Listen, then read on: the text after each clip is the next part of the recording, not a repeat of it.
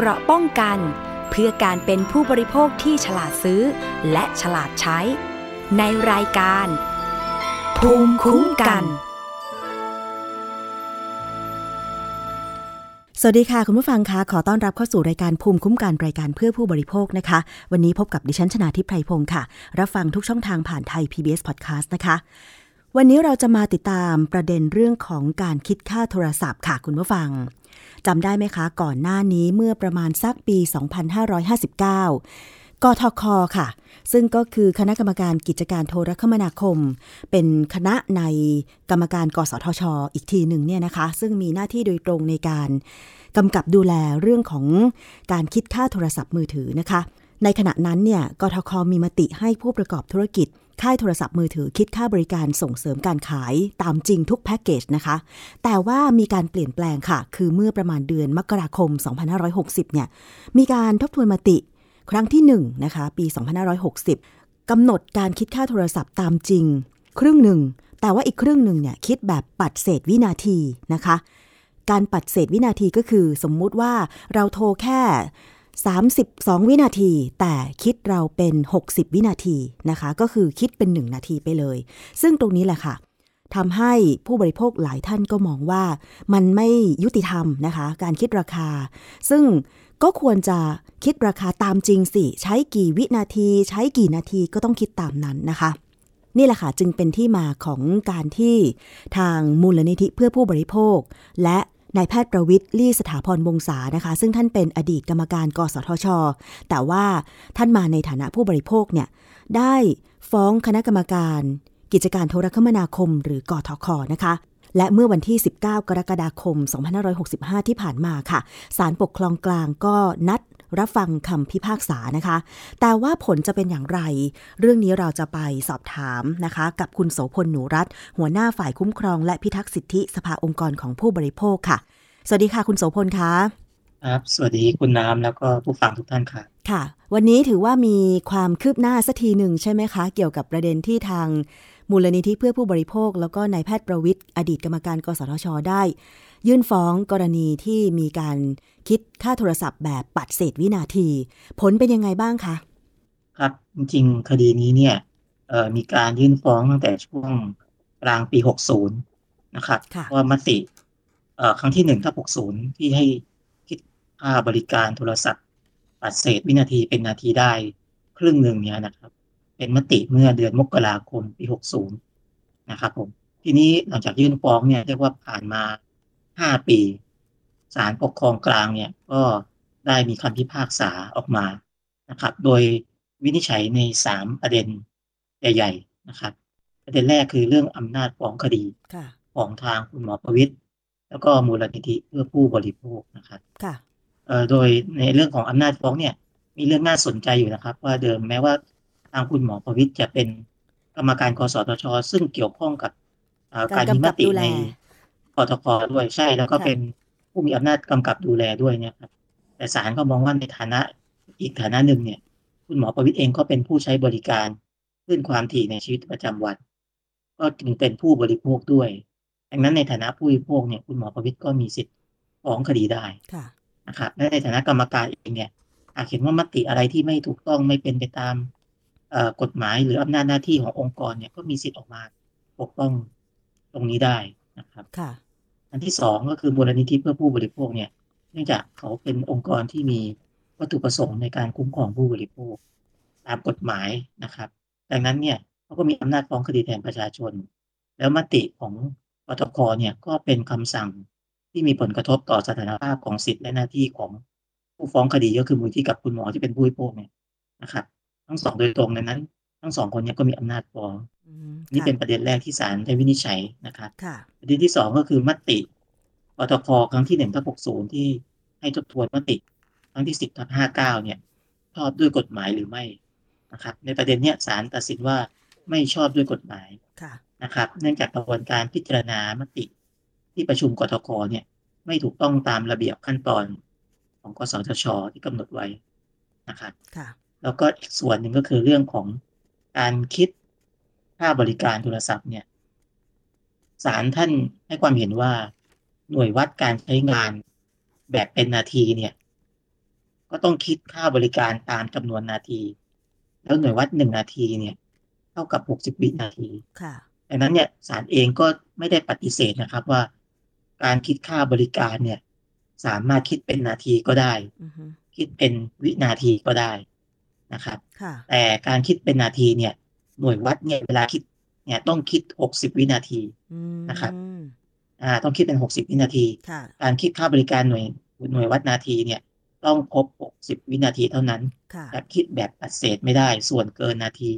อาจใช้วิธีสะสมเป็นรอบๆ เช่นเดียวกับอะไร เช่นเดียวกับการเรียกเก็บค่าตอบแทน การเชื่อมต่อโครงข่ายของระหว่างค่ายมือถือกันเอง เพราะว่าเวลาที่สัญญาระหว่างโครงข่าย ค่ายมือถือเขาทำกันเนี่ย เขาคิดแบบไม่ปัดเศษเขาคิดตามจริงเป็นวินาทีนะครับดังนั้นเนี่ยศาลก็มองว่ากรณีแบบเนี้ยถ้าเกิดจะคิดเป็นนาทีก็คิดได้นะ แต่ถ้าเกิดมีเศษของวินาทีเนี่ย คุณต้องสะสมให้ครบหกสิบวิก่อนคุณถึงจะเก็บเขาเป็นนาทีได้ ใช่ครับ อ่า แล้วที่สำคัญเลยก็คือว่าปกติเนี่ยแสดงว่าเดิมเนี่ยการคิดค่าบริการโทรศัพท์เนี่ย เขาคิดกันแบบ วินาทีตามจริงเป็นวินาที แต่การที่มาคิดตัดเศษเนี่ย แสดงว่าผู้ประกอบการเองเนี่ย เขามีเรื่องของการต้องไปติดตั้งซอฟต์แวร์เพิ่มนะครับ เพื่อจะมีโปรแกรมคำนวณคิดปัดเศษขึ้นมา อันนี้แหละ เป็นจุดหนึ่งที่สารมองว่า เท่ากับเป็นการลงทุนเพิ่มเพื่อเอาเปรียบผู้บริโภคค่ะครับซึ่งข้อที่จริงตรงนี้พอสารเห็นแล้วเนี่ย ก็มองว่ามติของกตครั้งที่หนึ่งทับหกศูนย์เนี่ย ถ้าจะกำหนดให้มีการคิด ตามจริงเป็นนาทีเนี่ยก็ต้องกำหนดเงื่อนไข ไม่ให้มีการคิดปัดเศษเพื่อป้องกัน ไม่ให้ผู้ให้บริการโทรศัพท์เนี่ยเข้ามาแสวงหาประโยชน์จากการปฏิเสธโดยไม่ชอบะนะครับ ดังนั้นการที่ไม่มีมาตรการอะไรป้องกันเลยเนี่ย แล้วมากำหนดให้คิดเป็นตามจริงเป็นนาทีเนี่ย ก็กลายเป็นมติที่ไม่ชอบด้วยกฎหมายค่ะนะครับ ก็คือทีนี้ เชิญค่ะครับผม เชิญครับครับ ครับประเด็นนี้ก็คือว่าเอา มติที่ไม่ชอบด้วยกฎหมายเนี่ย ก็เป็นว่าแล้วที่ผ่านมาเนี่ย ตั้งแต่มีมติเมื่อปีห้าเก้าที่ให้ค่ายมือถือนะครับ ที่ได้รับอนุญาตพันแปดเก้าร้อยก็ตามเนี่ยนะครับ ทั้ง True ทั้ง AWN เนี่ยนะครับปฏิบัติตามมติว่าต้องคิดค่าบริการตามจริง ทุกรายการส่งเสริมการขายเนี่ย ได้ทำไหมนะครับ ปรากฏว่ากสทชเนี่ยก็มีหนังสือแจ้ง ไปยังค่ายมือถือที่เกี่ยวข้อง นะครับ ให้ปฏิบัติตามกฎหมายแต่ปรากฏว่าเขาก็มีการทำหนังสือโต้แยง้ง แต่หลังจากนั้นเนี่ยก็พบว่าค่ายมือถือเนี่ยก็ยังไม่ได้ปฏิบัติตามนะครับดังนั้นตรงเนี้ยมันก็เลยนำไปสู่ประเด็นที่สามว่าถือว่าเป็นการละเลยต่อหน้าที่ตามกฎหมายหรือไม่ศาลก็เลยพิเคราะห์ว่าการที่ไม่บังคับให้ค่ายมือถือปฏิบัติตามมติครั้งที่สิบทับห้าเก้าเนี่ยจึงเป็นการละเลยต่อหน้าที่ตามกฎหมายนะครับดังนั้นเนี่ย สิ่งที่เกิดขึ้นจากคำพิพากษาคดีนี้ก็คือแน่นอนนะครับว่ามติครั้งที่หนึ่งทับหกศูนย์เนี่ยไม่ชอบด้วยกฎหมายศาลจึงมีคำพิพากษาเพิกถอนมติครั้งที่หนึ่งทับหกศูนย์นะครับ แล้วก็ให้กสทชเนี่ยยังบังคับนะครับ บังคับให้ตัวค่ายมือถือเนี่ยปฏิบัติตามมติครั้งที่สิบทับห้าเก้าก็คือคิดย้อนกลับไปค่าบริการ รายการส่งเสริมการขายตามจริงเป็นวินาทีทั้งหมดครับผมค่ะ แต่ว่าสห้าปีสี่ปีกว่าสี่ปีกว่าที่ผ่านมา ค่ายมือถือคิดแบบปัดเศษไปแล้วอะ จะทำยังไงดี ผู้บริโภคขอคืนได้ไหมอันนี้อันนี้มันจะเป็นประเด็นที่เอ่อน่าสนใจมากนะครับว่าในเมื่อชัดเจนแล้วถ้าเกิดศาลปกครองตัดสินมาตรงเนี้ย ส่วนหนึ่งเองเนี่ยทาง สภาองค์กรของผู้บริโภคก็จะร่วมกับบุรณิธิเพื่อผู้บริโภคนะครับ ในการเอ่อแจ้งไปที่เพราะคณะกรรมการกสทช ซึ่งตอนนี้เป็นใหม่แล้วนะครับ เกี่ยวกับการที่จะให้ดำเนินการตามมติ ตามที่คำพิพากษาศาลปกครองกลาง ได้ตัดสินไว้นะครับ เรามองว่าการที่จะไปอุทธรณ์คำพิพากษาคดีในผลที่เป็นประโยชน์ต่อประชาชนมัน ไม่สมควรที่จะต้องทำนะครับจุดนี้เนี่ยกรรมการกสทช ชุดใหม่เนี่ยก็ควรจะมีบทบาทในการคุ้มครองผู้บริโภคในเรื่องนี้อย่างจริงจังเพราะว่าตอนนั้นต่อไปนี้การคิดค่าบริการปัดเศษมันต้องทำให้เกิดขึ้นจริงค่ะ เพราะว่าระยะเวลาในการยื่นฟ้องคดีตั้งแต่ปี 2560 จนถึงปี 2565 มีคำพิพากษาของศาลปกครองกลางเนี่ยนะคะ มันก็หลายปี แล้วตอนนั้นเนี่ย บางท่านอาจจะจำไม่ได้แล้วก็ได้ว่า เราเคยใช้บริการค่ายไหนอยู่ ถึงแม้ว่าจะมีแค่ 3 ค่ายนะคะ คุณโสพล อย่างดิฉันเนี่ย ถ้านึกย้อนไปนะ ก่อนปี 2560 น่าจะใช้ AIS อย่างเงี้ย แล้วหลังจากนั้นเราใช้ True เออ ก็แสดงว่าทั้งสองค่ายเลยที่เข้าข่าย ใช่ไหมคะที่จะต้องกลับไปคิดค่าโทรเป็นวินาที แต่ว่าตอนนี้คุณโสพลมันก็มีปัญหาอีกว่านอกจากจะไม่ทราบแล้วว่าในขณะที่ระหว่าง 4 ปีกว่าเนี่ยเราใช้ค่ายไหนบ้าง กับการที่อาจจะต้องสมมุติว่ามันมีมันมีคำสั่ง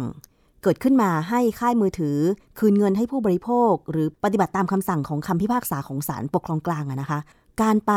ติดตามเอาเงินคืนเนี่ยมันจะต้องมีขั้นตอน ขั้นตอนที่เยอะไหมหรือว่าค่ายมือถือจะต้องดำเนินการ คืนให้อัตโนมัติ และแพ็กเกจเนี่ยมันก็เปลี่ยนไปเรื่อยๆอะค่ะแพ็กเกจการใช้ค่าโทรศัพท์ ค่ามือถือต่างๆ เนี่ยค่ะ คุณโสพลเราจะทำยังไงดีคืออันนี้ต้องบอกว่าจริง ๆ ไม่เกี่ยวกับแพ็กเกจที่ผู้บริโภคเลือกนะครับเพราะว่าการคิดหน่วยวัดค่าบริการเนี่ย มันเป็นสิ่งที่เกิดขึ้นก่อนที่เราจะคิดเรื่องแพ็กเกจหมายถึงว่าไม่ว่าเราจะเลือกแพ็กเกจอะไรก็ตามเนี่ยเขาก็ต้องคิดค่าบริการเราเนี่ย ตามหน่วยวัดจริง ดังนั้นเนี่ยในเมื่อเขาคิด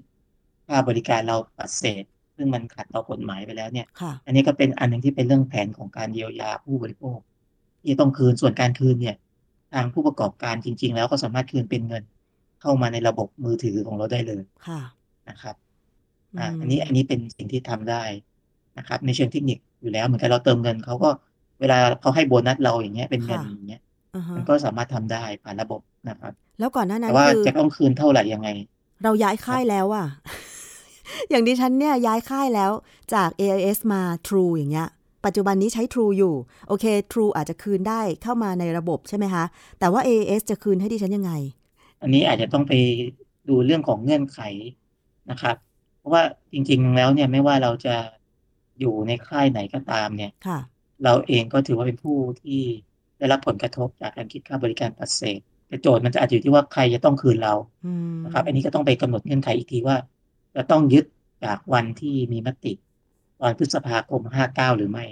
ว่าในขณะเวลานั้นเนี่ยผู้ใช้บริการแต่ละคนเนี่ยเป็นลูกค้าของใครใดนะครับ อ่า แต่แต่โดยสภาพอย่างที่ที่ว่านะครับ ว่า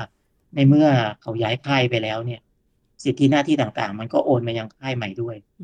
ดังนั้นอาจจะเป็นหน้าที่ของค่ายปัจจุบันที่ต้องดำเนินการ ให้เป็นไปตามกฎหมายหรือไม่ อันนี้ก็อาจจะต้องไปพูดคุยกันอีกครั้งหนึ่งค่ะนะครับ คืออันนี้เป็นคำพิพากษาของศาลปกครองกลางใช่ไหมคะ ถ้าทางฝั่งผู้ประกอบการเขาจะยื่นอุทธรณ์อีกได้ไหมคะคือคดีนี้ไม่ได้เกี่ยวข้องกับผู้ประกอบการนะครับ uh-huh. เป็นกรณีที่ฟ้องกสทชนะครับ ดังนั้นเนี่ยก็เป็นเรื่องที่หน่วยงานรัฐจะต้องตัดสินใจว่าจะอุทธรณ์ไหม ซึ่งจุดนี้แหละที่ทางองค์กรผู้บริโภคโดยสภากับมูลนิธิเนี่ย ก็จะเข้าไป action จุดนี้เพื่อไม่อยากให้มีการ อุทธรณ์คดีให้มันเกิดความยืดยาวแล้วก็เสียหายกับผู้บริโภคเพิ่มขึ้นนะครับค่ะ แต่ว่าตอนนี้รู้สึกว่าทางกรรมการกสทช กรรมการกทคก็เปลี่ยนชุดใหม่ ใช่ไหมคะ ไม่ใช่ชุดเดิมเมื่อปี 2559 กับปี 2560 แล้วใช่ไหมคะ ใช่ครับ อันนี้มันมีผลย้อนหลังต่อกรรมการชุดเดิมไหมคะผลของคำสั่งก็มีผลย้อนหลังนับตั้งแต่วันที่มีมติ แต่อย่างไรก็ตามเนี่ย ตัวกรรมการผู้ปฏิบัติหน้าที่โดยตำแหน่งเนี่ย ก็ต้องเป็นชุดปัจจุบัน ดังนั้นเนี่ยการดำเนินการเนี่ยก็ต้องเป็นหน้าที่ของชุดปัจจุบันที่ต้องไปดำเนินการตามคำพิพากษาของศาลนะครับเพราะถือว่ามีมีผลทันทีค่ะ แต่ว่าคือในปัจจุบันเนี้ยปี 2565 เดือนกรกฎาคมเนี่ยค่ะ หลังจากนี้ไปเนี่ยทางค่ายมือถือไม่มีสิทธิ์ที่จะคิดค่าโทรเป็นปัดเศษวินาทีแล้วใช่ไหมคะ อันนี้เราจะตรวจสอบ คือทางกทคกสทช จะไปตรวจสอบแพ็กเกจหรือว่าการคิดค่าโทรของค่ายมือถือ ให้ผู้บริโภคหรือว่าทางผู้บริโภคอาจจะต้องเช็คเองอะคะอันนี้นะครับ อย่างแรกต้องเริ่มต้นจากว่า ทางกสทช จะอุทธรณ์หรือไม่ถ้าเกิดมีการอุทธรณ์เนี่ยคำพิพากษาก็ยังไม่ถึงที่สุดะนะครับ เมื่อยังไม่ถึงที่สุดเนี่ย ก็ยังไม่มีผลบังคับใช้อ๋ออ่า ก็จะต้องไปสู้จนกว่าคดีจะถึงที่สุด แแต่ถ้าเขาไม่อุทธรณ์จนครบเวลาตามกฎหมายเนี่ยคำพิพากษาเขาจะถึงที่สุด เมื่อถึงที่สุดแล้วเนี่ยกสทชเองก็ต้องทำหนังสือแจ้งไปยังค่ายมือถือที่เกี่ยวข้องเนี่ยให้ปฏิบัติตามมตินะครับ รวมถึงเรื่องของการชดเชยเยียวยาต่างๆ ตรงนี้ด้วย ซึ่งผมคิดว่าพ่อคงจะมีการเรียกคุยกับค่ายมือถือ อันนี้ก็ขึ้นอยู่กับการตัดสินใจของทางกรรมการกสทชด้วยว่า เขาจะมีการอุทธรณ์คดีนี้ต่อหรือเปล่า ค่ะ ระยะเวลาในการที่จะให้ทางกรรมการกสทช ยื่นอุทธรณ์ได้นี่กี่วันคะคือจริง ๆ ตามเวลาที่กำหนดก็สามสิบวันแต่แน่นอนนะฮะมันก็มีช่องให้ขยายอุทธรณ์อะไรกันอีกนะครับ มันก็อาจจะยืดออกไป แต่อย่างไรก็ตามเราคิดว่าเหตุในกรณีเนี้ยการอุทธรณ์สู้คดีกันไปเนี่ย ก็จะยิ่งทำให้เกิดความเสียหายกับผู้บริโภคมากขึ้น โดยเฉพาะคนที่ถูกคิดปัดเศษที่มีอยู่จำนวนมากเนี่ยครับ ค่ะ ซึ่งตอนนี้คุณโสพลคุณผู้ฟัง บางครั้งเนี่ยเราอาจจะคิดไม่ถึง เพราะว่าเราซื้อแพ็กเกจโทรศัพท์มือถือใช่ไหมคะ คือใช้เน็ตกี่นาที ใช้เน็ตแบบไม่อั้น ความเร็วเท่าไหร่ แต่ว่าค่าโทรเนี่ยตอนนี้หลายคนอาจจะไม่ค่อยได้โทร ผ่านโครงข่ายโทรศัพท์เท่าไหร่เนาะ ส่วนมากเราจะโทรกันผ่าน ผ่านไลน์ผ่านอินเทอร์เน็ตอะไรอย่างนี้ใช่ไหมคะ แต่ว่าตรงนี้เนี่ยบางทีเรามองข้ามจริง ๆ นะคุณโสพล ดิฉันเองตอนเนี้ย โทรไม่เคยครบตามแพ็กเกจที่เขาให้มาเลย เช่น โทรร้อยห้าสิบนาทีบางเดือนคือไม่ถึง แต่คือเป็นเงินที่เหมาจ่ายอย่างเงี้ย คุณโสพล ใช่ครับ ใช่ไหมคือเหตุของการทำเรื่องคิดค่าบริการตามจริงเป็นวินาทีก็มาจากกรณีแบบนี้แหละครับ ว่าบางคนซื้อแพ็กเกจเดือนละห้าร้อยบาท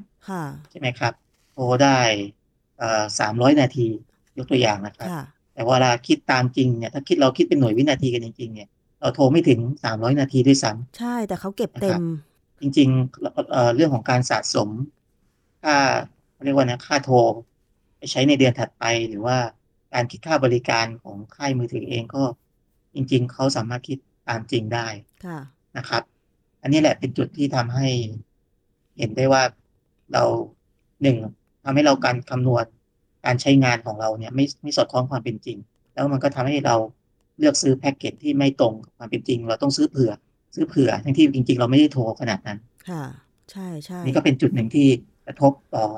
เรียกว่าการออกแบบแพ็กเกจของเขาเนี่ย ที่จากการปัดเศษดังนั้นเนี่ย คนที่เข้าใจว่าฉันใช้เดือนละสามร้อยกว่านาทีเนี่ย จริงๆมันไม่ถึงหรอกค่ะแต่เราไม่อาจรู้ ไม่อาจรู้เพราะว่าถ้าทุกวันนี้เราไปดูบันทึกการโทรของเราสเตทเมนต์เนี่ยจะเห็นนะครับ หลายค่ายเนี่ยเขาจะไม่แสดงเป็นหน่วยวินาที ให้เราเห็น แล้วตอนนี้นี่ก็เป็นอีกจุดหนึ่งที่ ที่เท่ากับให้ข้อมูลผู้พวกที่ไม่ถูกต้องด้วย แล้วตอนนี้ใบแจ้งหนี้ของเราเนี่ยให้มาเป็นทางอิเล็กทรอนิกส์นะ ให้ทางอีเมล หรือบางคนคือแทบจะไม่ได้เปิดใบแจ้งหนี้มาเลยอะ่ะก็คือเหมาจ่ายเป็นรายเดือน เช่นดิฉันเนี่ย เดือนละ 699 ก็เหมาจ่ายตามนั้นบวก ภาษีอีก 7%อย่างเงี้ย คุณโสพล แต่ว่าเคยเคยดูคร่าวๆนะว่า ค่าโทรเราเท่าไหร่ เอา้า ค่าโทรเราใช้ไม่ถึง ตามแพ็กเกจเลย แต่ว่าก็ต้องยอมจ่ายตามที่เราได้ตกลงกับค่ายไว้อย่างเงี้ย ตรงนี้เราจะต่อไปเราจะมีการคล้าย ๆ กับผลักดันไหมคะหรือแสดงให้ผู้บริโภคส่วนใหญ่ แล้วก็ค่ายมือถือเห็นว่าแพ็กเกจค่าโทรต่างๆ แบบเหมาอะไรอย่างเงี้ย บางทีทำให้ผู้บริโภคจ่ายเงินมากกว่าที่ใช้จริง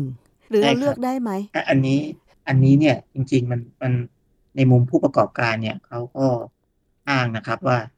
เขาเนี่ยเป็นคนกำหนดแพ็กเกจขึ้นมา แต่ละคนที่เลือกจริง ๆ คือเรา ใช่เขาก็จะบอกว่าเราต้องเลือกให้เหมาะสมกับการใช้งานจริงของเราค่ะ แต่ว่าตอนนี้การใช้งานจริงของเรามันไม่ใช่ มันมีให้เลือกไม่มากอะอันนี้เลยผมเลยคิดว่าถ้าเกิด มีการคิดตามจริงเป็นหน่วยวินาทีปัญหาตรงเนี้ยก็จะหมดไป เพราะว่าวิโปก็ต้องจ่ายตามจริงเท่าที่ที่ใช้อะครับ ไม่ต้องเหมาอะไรเงี้ยเนาะคิดแบบเหมาใช่ครับ คือแพ็กเกจเหมามันมันได้นะ แต่ความหมายคือคุณคุณต้องคิดเงินเขาไปปลายทางตามจริงอะ ค่ะ มันไม่สามารถจะคิดแบบปัดเศษแบบนี้ได้ทุกครั้งไป เพราะตอนนี้เนี่ยลองลองสำรวจดูจากเพื่อนรอบข้างนะ ส่วนมากก็คือใช้แพ็กเกจอินเทอร์เน็ตมากกว่า ค่าโทรศัพท์เนี่ยนะคะ ผ่านโครงข่ายมือถือ แทบจะไม่ค่อยได้ใช้ ใช่ไหมคุณโสภณ เรามีพฤติกรรมการใช้งานต่างจากเมื่อก่อนเยอะเลยนะคะ ตั้งแต่เรามีอินเทอร์เน็ต คือบางคนก็อาจจะบอกว่าทำไมไม่เลือกซื้อเฉพาะแพ็กเกจอินเทอร์เน็ต แต่บางทีคือถ้าอยู่ในพื้นที่อับสัญญาณอะแล้วต้องติดต่อสื่อสารกันแบบเร่งด่วน เราก็ต้องใช้เบอร์โทรศัพท์โครงข่ายมือถือใช่ไหมในการติดต่อใช่ไหมคะอันเนี้ยมันก็เลยคิดว่าเราจะสามารถผลักดันว่าค่ายมือถือสามารถออกแพ็กเกจแบบแยกได้ไหมแพ็กเกจอินเทอร์เน็ตแพ็กเกจหนึ่ง แล้วก็ค่าโทรอีกแพ็กเกจหนึ่งบางบางคนอะอาจจะใช้โทรแค่เดือนละไม่ถึงร้อยนาที แต่ถ้าจะต้องมาซื้อเหมาแบบแพ็กเกจ 799 โทรได้ 300 นาที อะไรอย่างเงี้ย ค่าอินเทอร์เน็ต ความเร็วไม่อั้น หรือไม่ลดความเร็วอะไรอย่างเงี้ย ซึ่งมันถูกเหมารวม อาจจะต้นทุนอินเทอร์เน็ตอาจจะไม่ถึงก็ได้เงี้ย คุณโสภณว่าไหม ต่อไปเขาจะทำได้ผมคิดว่าอันนี้ต้องต้องกสทชต้องกำกับเป็นกำหนดเรียกว่าอ่า แพ็กเกจรายการส่งเสริมการขายขั้นพื้นฐานที่ต้องมีค่ะ อันนี้นะครับ คิดคิดว่าทำได้เพราะกฎหมายมันก็มีเปิดอยู่ว่าการคิดค่าบริการตามจริงเนี่ย จริง ๆ มันไม่ได้คิดแค่เรื่องค่าโทร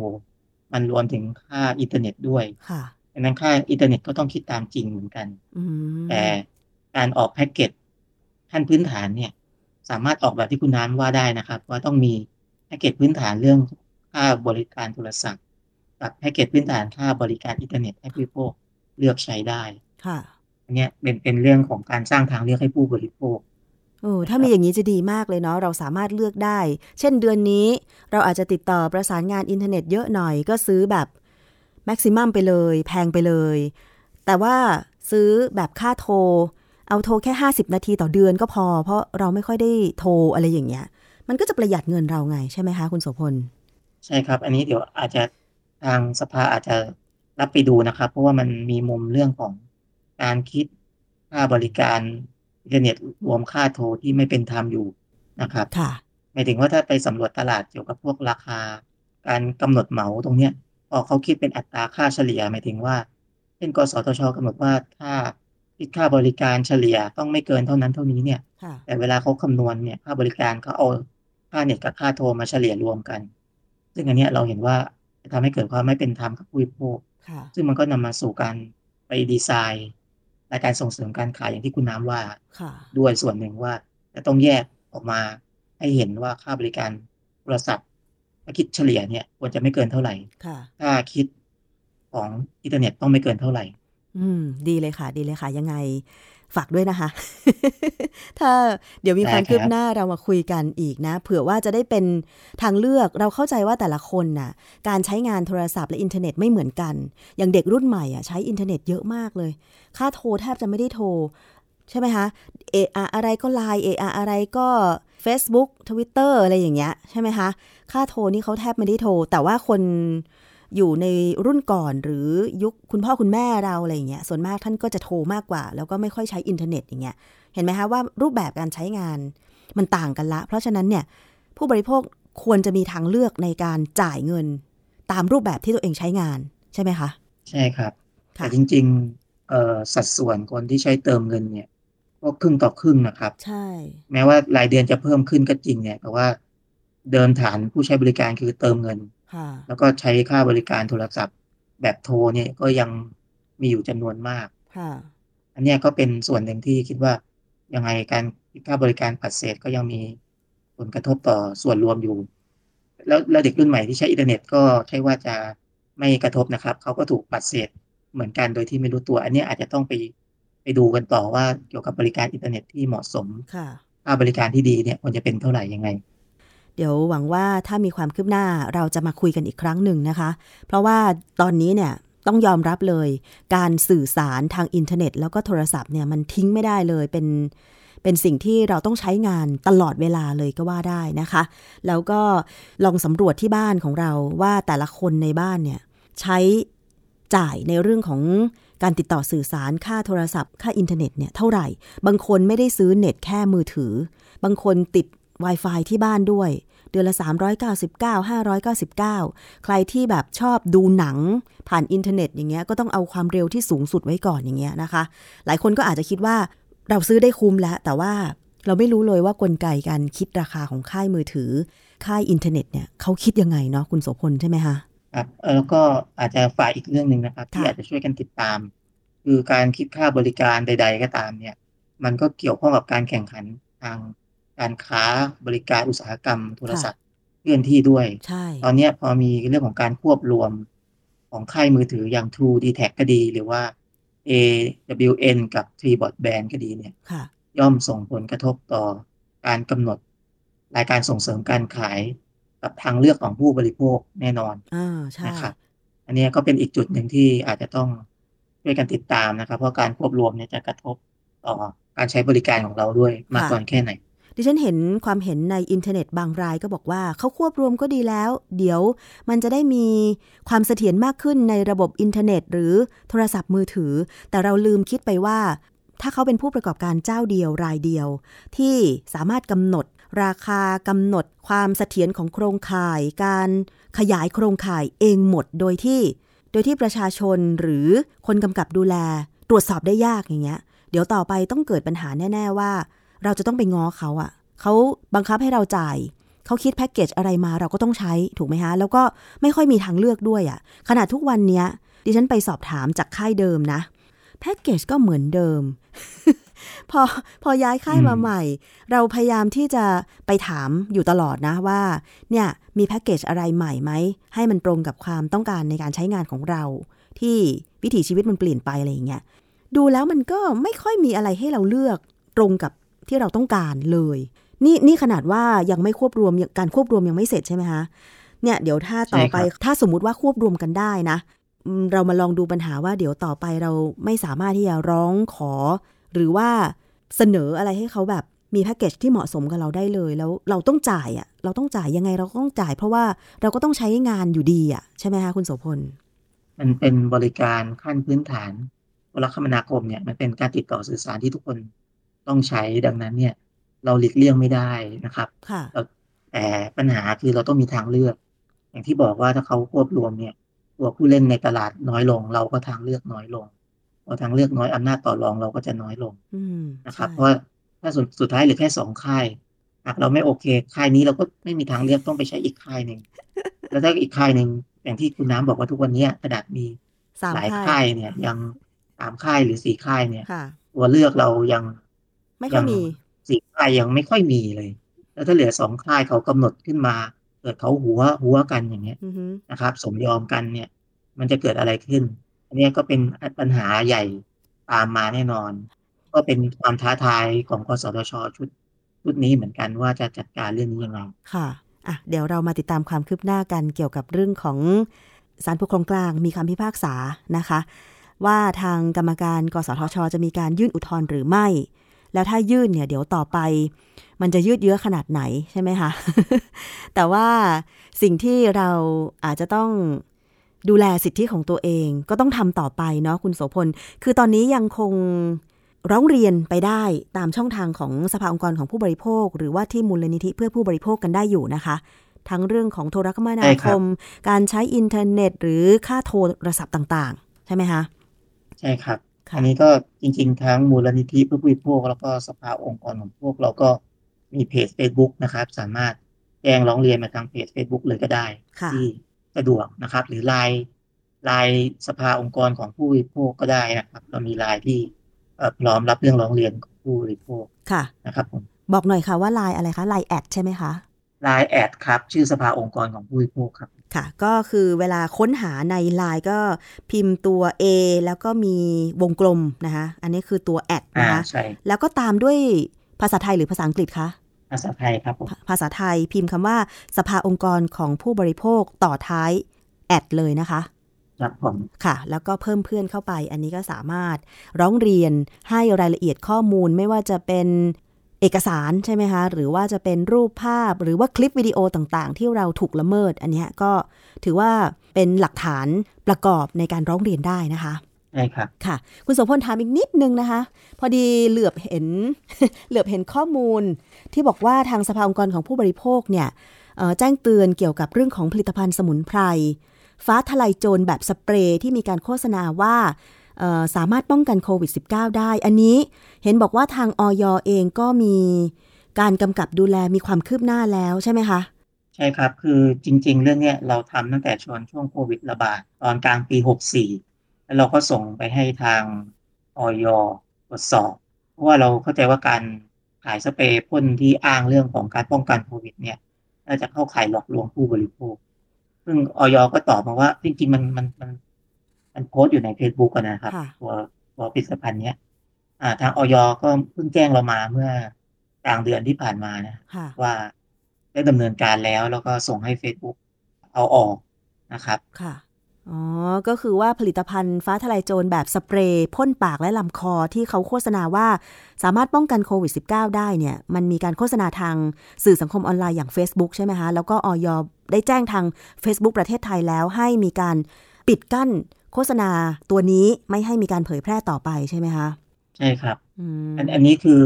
เขาได้ดำเนินการแล้วแต่ผมเชื่อว่าพอโควิดกลับมาระบาดอีกระลอกเนี่ย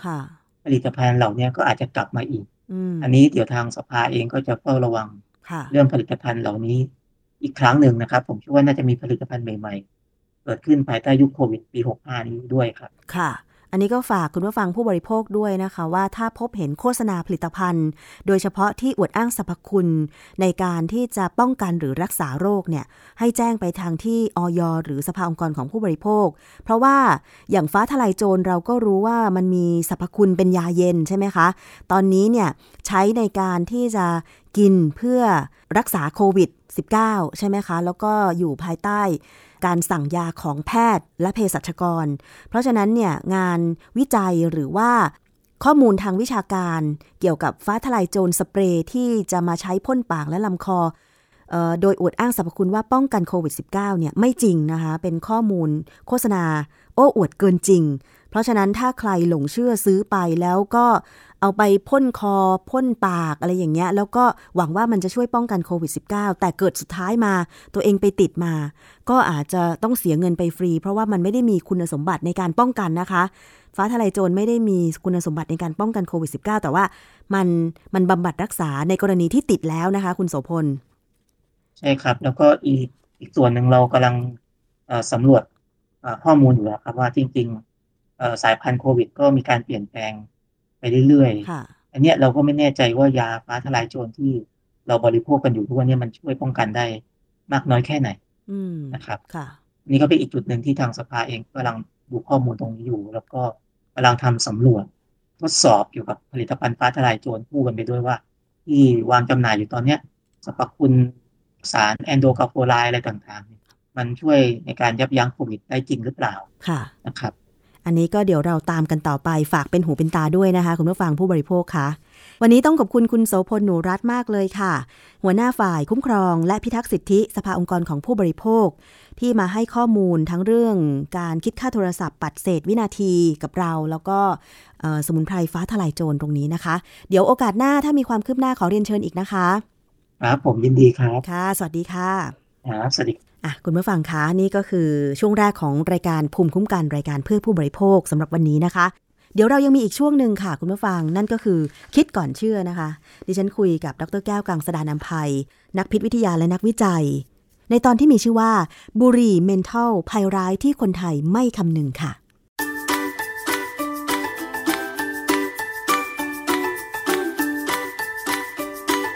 ช่วงคิดก่อนเชื่อ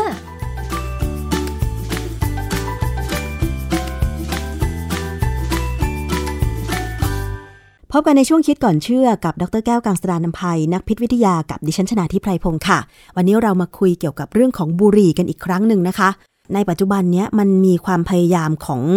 คนขายค่ะ ที่เขาหากลิ่นหารสมาผสมในมวลบุหรี่ อาจจะเพื่อให้มันแปลกแล้วก็ให้คนที่ซื้อบุหรี่ไปสูบเนี่ยติดใจในกลิ่นแล้วก็รสชาติของบุหรี่มากขึ้นนะคะ ตอนนี้มันมีบุหรี่กลิ่นเมนทัลขายด้วยนะ อันนี้ดิฉันเห็นตามภาพข่าวนะคะ มันจะมีภัยร้ายที่มากกว่าบุหรี่มวลปกติหรือไม่นะคะ ต้องไปดูจากงานวิจัยค่ะ อาจารย์คะเรื่องของบุหรี่เนี่ยเราก็รณรงค์ว่า ควรที่จะลดละเลิกการสูบบุหรี่ เพราะว่ามีสารพิษในบุหรี่มากมายที่ทำให้เราเจ็บป่วยเป็นโรคเรื้อรัง แต่ว่ามันก็มีความพยายามของผู้ขายผู้ผลิตบุหรี่ที่ สรรหาบุหรี่แบบแปลกๆ ใหม่ ๆ มาขายทำให้คนติดใจซื้อเพิ่มมากขึ้นอะไรอย่างเงี้ยบุหรี่เมนทัลนี่มันมันให้รสชาติแบบหอมเย็นเมนทัลแล้วมันจะมีภัยร้ายมากกว่าเดิมไหมคะอาจารย์ ภัยที่มันร้ายกว่าเดิมก็คือเลิกยาก สูบเข้าไปแล้วมันมีความสดชื่น เข้ากับพยายามทำให้มันมีความเหม็นควันบุหรี่เนี่ยเหม็นเหม็นน้อยกว่าเดิม เพราะบางคนเนี่ยโดยเฉพาะวัยรุ่นเนี่ยถ้าตอนที่เริ่มต้นสูบบุหรี่นะซึ่งผมไม่เคยสูบนะอย่างที่บอกเลยว่า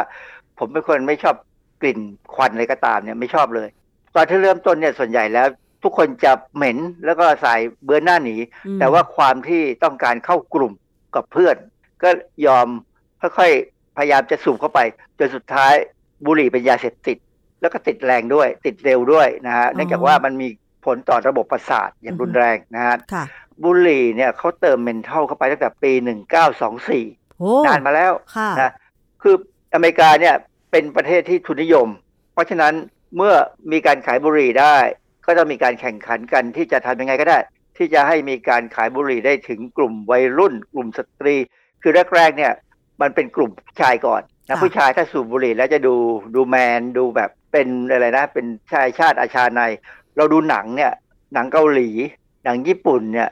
บ้าบุหรี่ทั้งนั้นเลยนะ เดี๋ยวนี้ก็ยังเป็น ผมเคยไปญี่ปุ่นอยู่ครั้งหนึ่งไปประชุมวิชาการเนี่ยปรากฏว่า รถไฟเนี่ยเหม็นบุหรี่หมดต้องพยายามหาตู้ที่เขาบอกว่าสำหรับคนที่ไม่สูบบุหรี่ถึงจะนั่งได้ ใช่ค่ะ อาจารย์อย่างเมนเทลเนี่ย ส่วนมากเท่าที่ดิฉันเห็นนะ ก็อยู่ในผลิตภัณฑ์พวกลูกอม ซึ่งเวลาอมแล้วมันก็จะให้ความรู้สึก สดชื่น เย็นขึ้นจมูก แล้วก็ลำคอก็เย็น จริง ๆ แล้วเมนทอลนี่คือมันเป็นกลิ่น ที่ทำมาจากอะไรการสังเคราะห์หรือว่าได้มาจากสมุนไพรอะไรคะอาจารย์ เป็นสารเคมีนะ เป็นสารเคมีที่อาจจะสังเคราะห์เรียนแบบธรรมชาติ คือในใบมิ้นก็จะมีกลิ่นและมีรสเย็นกันนะใบมิ้นที่เขาใช้สำหรับทำอาหารเนี่ยนะหรือแม้กระทั่งพวกใบสะระแหน่ใบอะไรก็ตามพวกนี้จะมีสารที่หลาย ๆ อย่างเนี่ยผสมกันแล้วเราจะไปเลือกสารบางตัวเนี่ยมาศึกษาแล้วก็สังเคราะห์เพื่อให้มันได้ปริมาณเยอะ ๆ ราคาถูก คือในอเมริกาเนี่ยตอนนี้ในปี 2022 เนี่ยพบว่า FDA หรือออยของอเมริกาเนี่ยกำลังเดินหน้า ที่จะห้ามบุหรี่เมนเทลรวมถึงซิก้าที่เขาปรุงแต่งกลิ่นนู่นกลิ่นนี่นะฮะเหตุที่ต้องห้าม เพราะว่าเขาประเมินว่าถ้าห้ามได้เนี่ยจะช่วยป้องกันการเสียชีวิตของคนอเมริกันกว่า 5 0 0แสนคน ซึ่งหมายความว่าทำให้คนสูบบุหรี่ยากขึ้นค่ะนะฮะเพราะว่าเจ้าเมนทอนเนี่ยหรือว่า การปรุงแต่งอะไรก็ตามเข้าไปในบุหรี่เนี่ยทำให้คนสูบบุหรี่ได้เร็วขึ้นอ๋อเพราะว่ามันมีกลิ่นที่ไม่เหม็นเหมือนบุหรี่ แบบดั้งเดิมใช่ไหมอาจารย์ ผมเคยดูหนังโบราณสมัยสมัยผมเด็กๆวัยรุ่นเนี่ยหนังไทยนี่แหละนางเอกเนี่ยพยายามจะหัดสูบบุหรี่ก็จะสูบบุหรี่ที่เป็นเมนทอน เพราะเขามีความรู้สึกว่ามันอ่อน หรือว่าบางทีบุหรี่นี่เขาจะมีที่คำว่า light light ที่แปลว่าเบาเบาเนี่ยนะบุหรี่แบบเบาเนี่ยก็จะมี อาจจะมียาสูบน้อยลงบ้างหรืออะไรสักอย่างเนี่ยทำให้ผู้หญิงเนี่ยค่อยๆสูบเป็นจนถึงจุดหนึ่งผู้หญิงก็จะไปสูบบุหรี่เท่ากับผู้ชายซึ่งมันมีงานวิชาการที่ทำการพิสูจน์เรื่องพวกนี้ว่า ถ้าจะห้ามสูบบุหรี่ menthol เนี่ยจะดีไหม มีบทความในวารสารนะชื่อ Journal of the National Cancer Institute ปี 2022 เนี่ยเขามีบทความเรื่อง อัตราการเลิกบุหรี่ระหว่างผู้สูบบุหรี่เป็นเท่า เทียบกับผู้สูบบุหรี่ที่ไม่ใช่เป็นเท่า ผลกระทบเกี่ยวกับการห้ามขายบุหรี่เป็นเท่าในสหรัฐอเมริกา เขาบอกว่านโยบายดังกล่าวเนี่ยได้รับสนับสนุนดีมากเลยจากคนที่มีอิทธิพลด้านสาธารณสุข พวกรัฐมนตรีพวกสสที่เขาสนใจเกี่ยวกับสุขภาพประชาชนเนี่ยนะโดยเหตุผลที่สนับสนุนเนี่ยเป็นเพราะว่าเขาบอกเมนเทลที่มีการเพิ่มกลิ่นมิ้นเนี่ยนะหรือให้ความเย็นกับบุหรี่เนี่ย ทำให้บุหรี่เนี่ยดึงดูดใจผู้สูบรายใหม่ จนยากที่จะเลิกค่ะ มีประเด็นหนึ่งที่กล่าวไว้ในบทความเนี่ยนะเขาบอกว่าการที่จะห้ามขายบุหรี่เป็นเท่าเนี่ย ถ้าเขาเลิกสูบบุหรี่เป็นเท่ากันแล้วเนี่ย ผู้สูบจะหันไปสูบบุหรี่ธรรมดาหรือไม่ นั่นสิเป็นคำถามที่เขาตั้งเอาไว้ ปรากฏว่าก็มีบทความในวารสาร ชื่อ Additive Behavior Report ปี 2020 เนี่ย มีบทความเรื่องผลกระทบการห้ามผลิตภัณฑ์ยาสูบ ในซานฟรานซิสโก อย่างครอบคลุมเลยนะแบบว่าทุกคนเนี่ยในหนุ่มสาว คือผลิตภัณฑ์ยาสูบที่เขาห้ามเนี่ยคือบุหรี่เป็นเท่านะเขาปรากฏว่าหลังจากปี 2018 ที่ซานฟรานซิสโกเนี่ยได้สั่งห้ามขายผลิตภัณฑ์ยาสูบที่ปรุงแต่งทั้งหมดเนี่ยรวมทั้งเป็นเท่าแล้วก็ห้ามบุหรี่อิเล็กทรอนิกส์ด้วยเนี่ยค่ะบุหรี่ไฟฟ้าเหรอคะอาจารย์ฮะบุหรี่ไฟฟ้าเนี่ยหรือบุหรี่อิเล็กทรอนิกส์เนี่ยมันเป็นอันที่ น้ำยาที่ใช้เนี่ยเขาปรุงแต่งกลิ่นรสได้หลายอย่างมากเลย ทั้ง men ทั้ง menthol ทั้งกลิ่นหอมกุหลาบกลิ่นอะไรต่ออะไรเนี่ย มันเลยทำให้คนยิ่งติดไงแต่พอห้ามเนี่ย คนก็หันไปสูบบุหรี่ธรรมธรรมดากันกลายเป็นว่าการห้ามใช้บุหรี่ปรุงรสนำไปสู่การสูบบุหรี่แบบดั้งเดิมมากขึ้นในหนุ่มสาว ซึ่งบุหรี่ธรรมดาแบบธรรมดาที่สูบกันเนี่ย มันมีความเป็นพิษมากกว่าบุหรี่ที่ปรุงแต่งนะ ถ้าอย่างนั้นก็คือ แทนที่ห้ามสูบบุหรี่เมนทัลและบุหรี่ปรุงแต่ง เพื่อหวังว่าจะเลิกสูบบุหรี่มันก็ไม่ได้ผลสิฮะอาจารย์ มันดูเหมือนไม่ได้ผลนะ เพราะว่าอย่างแต่บางแห่งก็อาจจะดูได้ผล อย่างเช่นที่อังกฤษเนี่ย มีบทความในวารสารจามาปี 2022 เนี่ยเขามีบทความเรื่องการประเมินผลลัพธ์การห้ามบุหรี่เมนทัลในอังกฤษ โดยเปรียบเทียบการสูบบุหรี่เมนทัลในหมู่เยาวชนในอังกฤษแคนาดา และก็สหรัฐอเมริกา ในช่วงปี 2018 ถึง 2020 เนี่ยเขาบอกเมื่อในสหราชอาณาจักรเนี่ยห้ามขายบุหรี่เมนทัลแล้วเนี่ยก็พบว่ามีผลกระทบในวัยรุ่นมากเลยนะ ว่าอย่างเดิมเนี่ยวัยรุ่น 12%เนี่ยสูบกัน ก็เหลือแค่ 3%หมายความว่าลดได้ อันนี้เขาไม่ได้บอกสักคำเลยนะว่าวัยรุ่นหันไปสูบบุหรี่ธรรมดาหรือเปล่า ค่ะ 3%ของบุหรี่เมนทัลที่ยังมีเหลือสูบเนี่ย เป็นบุหรี่ผิดกฎหมาย อย่างกรณีอย่างของอเมริกาที่เขาเตรียมที่จะพยายามเลิกบุหรี่เมนทัลเนี่ย CDC หรือว่าศูนย์ควบคุมและป้องกันโรคของอเมริกาเนี่ยเขาสนับสนุนเต็มที่เลยนะเขาบอกว่าเพื่อลดการหลอกล่อวัยรุ่น ซึ่งความจริงแล้วเนี่ยความจริงไม่ได้หลอกล่อหรอกเพราะว่าเด็กเดี๋ยวนี้มันโตเร็วไงมันได้รับผลจากอินเทอร์เน็ตจากหนังจากภาพยนตร์เนี่ยมันก็จะรู้ว่าจะทำยังไงต่อ คือเด็กฝรั่งเนี่ยชอบยาเสพเป็นนิสัยอยู่แล้วค่ะ ก็คือว่า ตั้งใจจะไปซื้อบุหรี่มาสูบแหละ ไม่ได้โดนชักจูง โดยผู้ใหญ่แต่อย่างใดว่าอย่างนั้นเถอะใช่ไหมอาจารย์ คือคนมีความรู้สึกว่าอยากเป็นผู้ใหญ่ ผมไม่เข้าใจเหมือนกันนะว่าอย่างผมเนี่ยสมัยผมเป็นเด็กๆเนี่ยนะผมไม่เคยคิดอยากเป็นผู้ใหญ่เลย ผมมีความรู้สึกว่าผู้ใหญ่ที่ต้องรับผิดชอบ แต่พอสุดท้ายวันหนึ่งเราก็เป็นผู้ใหญ่แล้วก็มีความรู้สึกว่าไม่ต้องเรียนหนังสือก็ดีนะจบจบทีก็ดีเบื่อเหลือเกิน ในเมืองไทยเนี่ยบุหรี่เมนทัลเนี่ยเป็นยังไง ปรากฏว่าผมไปดูในเว็บไซต์หนึ่งเนี่ยชื่อ hfocus.org ก็ไม่รู้ว่า H เนี่ยน่าจะมาจากคำว่า health นะในเว็บไซต์เนี่ยวันที่ 7 พฤษภาคม 2022 เนี่ยมีหัวข้อข่าวหนึ่งว่านักวิชาการจี้รัฐบาลแบนบุหรี่เมนทัลคือก็คงมองเหมือนกับที่ของฝรั่งเนี่ยเขาก็มองว่าบุหรี่เมนทัลเนี่ยมันทำให้คนเนี่ยติดบุหรี่ง่ายขึ้นนะค่ะ เพราะว่ามันมีรสชาติที่เย็นนะคะแล้วก็แล้วก็สูบแล้วก็ไม่เหม็นควันเหมือนบุหรี่ ก็เลยคิดว่ามันสูบง่าย แต่ว่านักวิชาการหรือแม้กระทั่งฝรั่งก็ตามเนี่ยเขามองคนไทยผิดนะคนไทยนี่ ประหลาดกว่าคนชาติอื่น คือผมไปดูในเว็บของกรุงเทพธุรกิจ วันที่ 7 กันยายน 2563 เนี่ยเขามีบทความเรื่องย้อนรอยการสูบบุหรี่กับโจทย์หินที่รออยู่ ก็บอกว่าแผนยุทธศาสตร์การควบคุมยาสูบแห่งชาติของไทยเนี่ยนะ มีเป้าหมายว่าจะลดผู้สูบบุหรี่ให้เหลือเพียง 16.7%ภายในปี 2562 แต่ว่าผ่านไปเนี่ยนะปรากฏว่าการสูบบุหรี่ของไทยเนี่ยลดลง แต่ลดอย่างนี้ 2560 เนี่ย ผู้สูบบุหรี่ในไทยมี 19.1%ลดจากปี 2558 ที่มีอยู่ 19.9%ลดได้จุด8%ค่ะ แสดงว่าไม่ได้ผล ไม่ได้ผลเลย เรายังเห็นคนสูบบุหรี่กันเต็มไม่หมด ใช่ แล้วตอนนี้นะ ดิฉันมีความรู้สึกว่าผู้หญิงสูบบุหรี่ไฟฟ้ามากขึ้นด้วยอาจารย์ เขามีความรู้สึกว่าเขาเท่ ความรู้สึกว่าอยากเท่เนี่ยเป็นตัวปัญหา ซึ่งคำจริงเนี่ยในโรงเรียนเนี่ยเราควรจะสอนให้เด็กเข้าใจว่าความเท่จริง ๆ มันคืออะไร ความเท่อะไรบ้างที่จะมีประโยชน์ เท่ว่าเราทำงานหาเงินได้เอง เท่ว่าเราหาเงินมา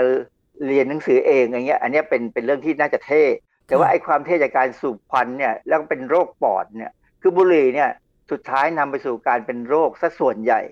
ยกเว้นคนที่มีพันธุกรรมพิเศษ ที่ไม่เป็นไร แสดงว่างานวิจัยจากทั้งต่างประเทศแล้วก็จากข่าวที่เกิดขึ้นในไทย ในความพยายามของหน่วยงานด้านสุขภาพในการที่จะพยายามรณรงค์ไม่ให้มีการขายบุหรี่เมนทัลหรือว่าบุหรี่ปรุงแต่ง เพื่อป้องกันไม่ให้นักสูบหน้าใหม่ หรือคนที่สูบบุหรี่อยู่เดิมหันไป สูบพวกบุหรี่เมนทัลเพื่อหวังว่ามันจะมี กลิ่นที่ไม่เหม็นไปจากเดิม แล้วทำให้ติดบุหรี่ไปยาวนานเนี่ย ก็ไม่ได้ผลเลยเหรอคะอาจารย์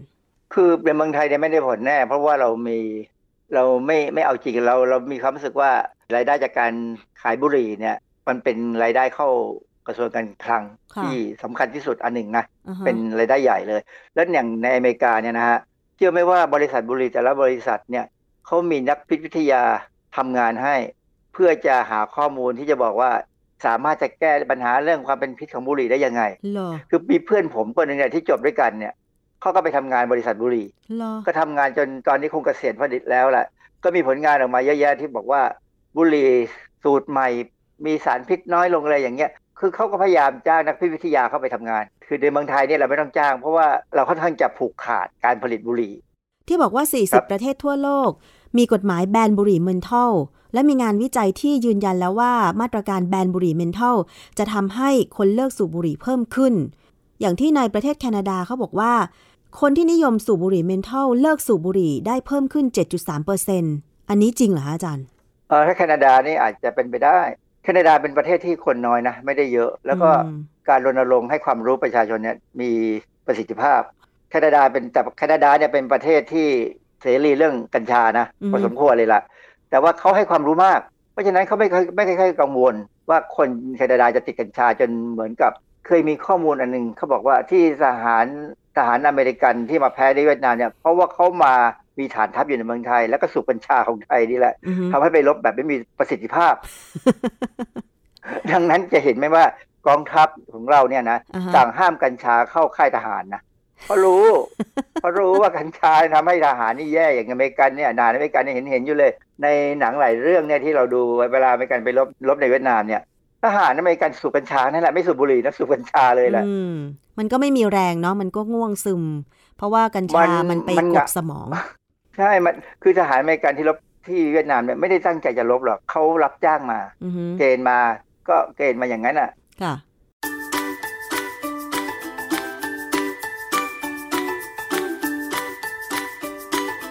ช่วง คิดก่อนเชื่อ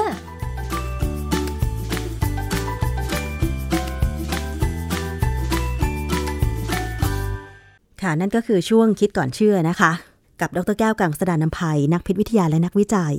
ฝากคุณผู้ฟังไว้เป็นข้อคิดก็แล้วกันนะคะ เรื่องของบุหรี่ มันมีพิษร้ายมาก ๆ เลย มีสารพิษเรียกว่าเป็นร้อยชนิดในบุหรี่นะคะ ลองไปค้นข้อมูลเกี่ยวกับผู้ที่เคยสูบบุหรี่ แล้วก็ต้องประสบกับปัญหา เช่น โรคถุงลมโป่งพองมะเร็งปอดอะไรอย่างเงี้ยก็จะทำให้เราตระหนักมากขึ้นว่า ถ้าเราไม่อยากจะเจ็บป่วยด้วยโรคเรื้อรังเหล่านี้ ก็ควรที่จะต้องห่างไกลจากการสูบบุหรี่ แล้วยิ่งน่ากังวลมากขึ้น ตอนนี้มันมีบุหรี่ไฟฟ้า ซิก้า ปรุงรสบุหรี่เมนทัลอาจจะเป็น ผลิตภัณฑ์ตัวล่อที่ให้นักสูบหน้าใหม่โดยเฉพาะน้องๆวัยรุ่นเนี่ยเข้าไปลอง ดิฉันเชื่อแน่ว่าใครที่เคยผ่านช่วงวัยรุ่นมาเนี่ย มักจะเจอประสบการณ์เหล่านี้ คืออยากลอง สมัยที่ดิฉันเป็นวัยรุ่นเนี่ยก็มีเรื่องเหล่านี้แหละ แต่ว่าไม่ได้ลองบุหรี่เนาะเป็นการลองผลิตภัณฑ์อื่น เช่น มีแป้งใหม่มาโฆษณาเธอเห็นหรือยัง มีลิฟต์ตัวใหม่มา ยี่ห้อนั้นยี่ห้อนี้ สีนั้นสีนี้มันเป็นสีแปลกใหม่นะ ยี่ห้อเดิมไม่มี เธอไปลองซื้อมาสิ มันเป็นธรรมดาของวัยรุ่นมากเลยที่อยากจะลองของใหม่ เพราะถือว่ามันตื่นตาตื่นใจแล้วก็มีอะไรที่แปลกใหม่ใช่ไหมคะ คือถ้าลองในสิ่งที่ไม่อันตรายอะก็ไม่เป็นไร แต่ถ้าลองในสิ่งที่มันจะเป็นอันตรายระยะยาวอย่างการสูบบุหรี่เนี่ย ถ้าติดไปแล้วมันเลิกยากนะ ดิฉันเห็นคนรอบข้างหลายคนที่สูบบุหรี่แล้วก็ไม่สามารถเลิกได้ แต่บางคนอาศัย อาศัยคนในครอบครัว เช่น คุณพ่อตอนสมัยที่แต่งงานใหม่ ๆ ก็ยังสูบอยู่ แต่พอภรรยาตัวเองตั้งท้อง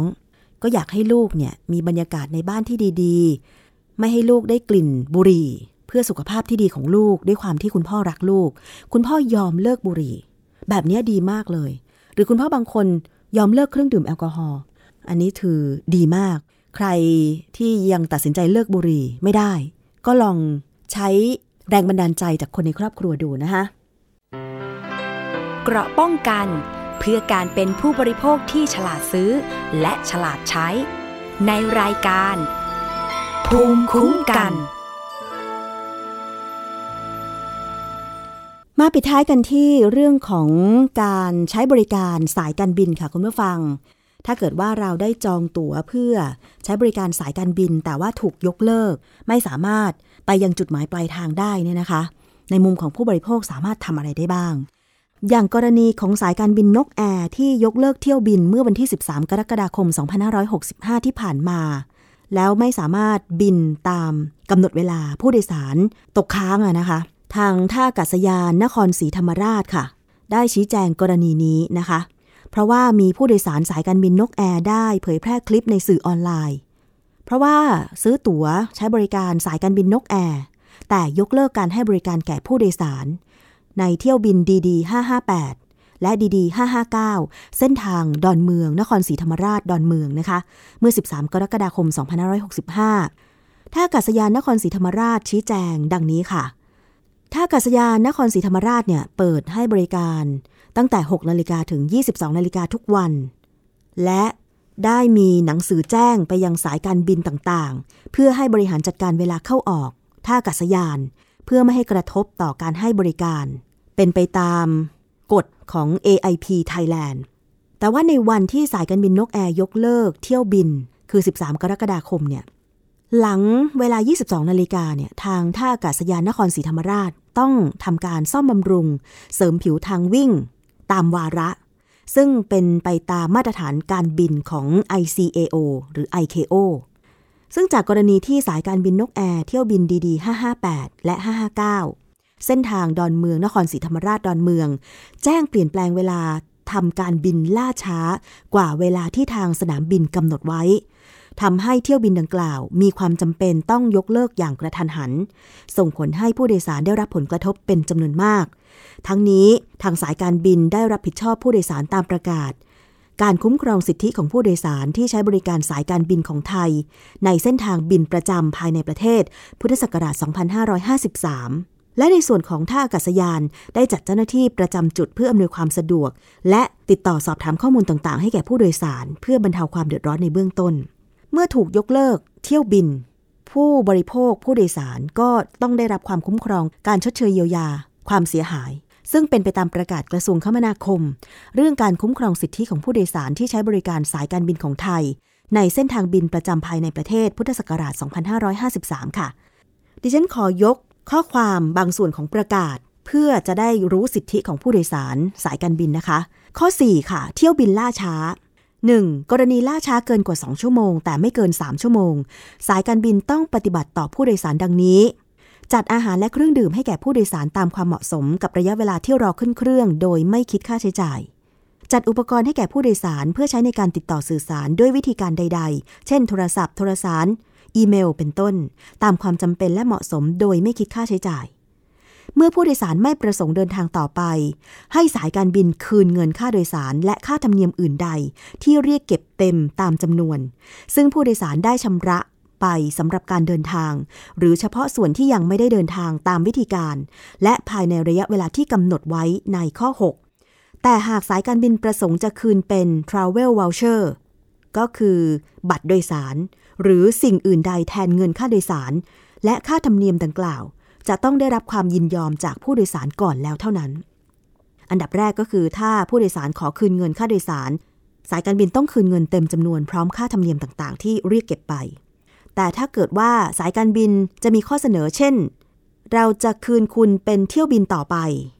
หรือเป็นบัตรโดยสารอื่นๆ เมื่อเสนอแล้วผู้โดยสารตอบตกลง อันนี้ถึงจะถือว่าชดเชย กันตามความเหมาะสม แต่ถ้าแต่ถ้าผู้โดยสารไม่ตกลงที่จะรับ Travel Voucher บัตรโดยสารหรืออื่นใด สายการบินต้องชดเชยตามความต้องการของผู้โดยสารเท่านั้น กรณีล่าช้าเกินกว่า 3 ชั่วโมง แต่ไม่เกิน 5 ชั่วโมง สายการบินต้องปฏิบัติต่อผู้โดยสารดังนี้ค่ะ จัดอาหารและเครื่องดื่มให้แก่ผู้โดยสารตามความเหมาะสมกับระยะเวลาที่รอขึ้นเครื่องบิน โดยไม่คิดค่าใช้จ่าย จัดอุปกรณ์ให้แก่ผู้โดยสารเพื่อใช้ในการติดต่อสื่อสารด้วยวิธีการอื่นใด เช่น โทรศัพท์ โทรสารจดหมายอิเล็กทรอนิกส์ เป็นต้นนะคะ โดยไม่คิดค่าใช้จ่าย เสนอให้ผู้โดยสารเลือกระหว่าง รับเงินค่าโดยสารและค่าธรรมเนียมอื่นใดที่ถูกเรียกเก็บคืน เต็มตามจำนวนที่ชำระไปสำหรับการเดินทาง หรือเฉพาะส่วนที่ยังไม่ได้เดินทาง ตามวิธีการและภายในระยะเวลาที่กำหนดข้อ 6 แต่หากสายการบินประสงค์จะชำระเป็น Travel Voucher หรือสิ่งอื่นใด แทนเงินค่าโดยสาร และค่าธรรมเนียมอื่นดังกล่าว จะต้องได้รับความยินยอมจากผู้โดยสารก่อนแล้วเท่านั้น หรือเปลี่ยนแปลงเที่ยวบิน เพื่อไปยังจุดหมายปลายทางที่ระบุไว้ในบัตรโดยสาร หรือไปยังจุดหมายปลายทางอื่น หรือไปยังจุดหมายปลายทางอื่นที่ใกล้เคียงกับจุดหมายปลายทางเดิมโดยเร็วที่สุด ภายในวันเดียวกัน วันถัดไป หรือวันอื่น ตามความสมัครใจของผู้โดยสาร ทั้งนี้นะคะขึ้นอยู่กับความสะดวกของผู้โดยสาร และที่นั่งว่างของสายการบิน ที่จะสามารถจัดให้ได้ อันนี้ก็เป็นสิทธินะคะในเบื้องต้นของผู้โดยสารสายการบินที่ถูกยกเลิกเที่ยวบิน ซึ่งถ้าหากเราถูกยกเลิกเที่ยวบินแบบนี้ สามารถที่จะร้องเรียนไปได้นะคะที่กรมการบินพลเรือนค่ะ หมายเลขโทรศัพท์นะคะ 02 287 3373 หรือสายด่วน 1111 ซึ่งกรมการบินพลเรือนจะได้ทำการตรวจสอบข้อเท็จจริง และดำเนินการต่อไป อันนี้ก็เป็นช่องทางการร้องเรียนผู้โดยสารสายการบินค่ะ นี่คือทั้งหมดของรายการภูมิคุ้มกันสำหรับวันนี้นะคะ ขอบคุณสำหรับการติดตามรับฟัง หมดเวลาลงแล้วค่ะ ดิฉันชนะทิพไพรพงศ์ต้องลาไปก่อน สวัสดีค่ะ ติดตามรายการได้ที่ www.thaipbspodcast.com แอปพลิเคชัน Thai PBS Podcast หรือฟังผ่านแอปพลิเคชัน Podcast ของ iOS Google Podcast Android Podbean SoundCloud และ Spotify ติดตามความเคลื่อนไหวของรายการและแสดงความคิดเห็น โดยกดถูกใจที่ facebook.com/thaipbspodcast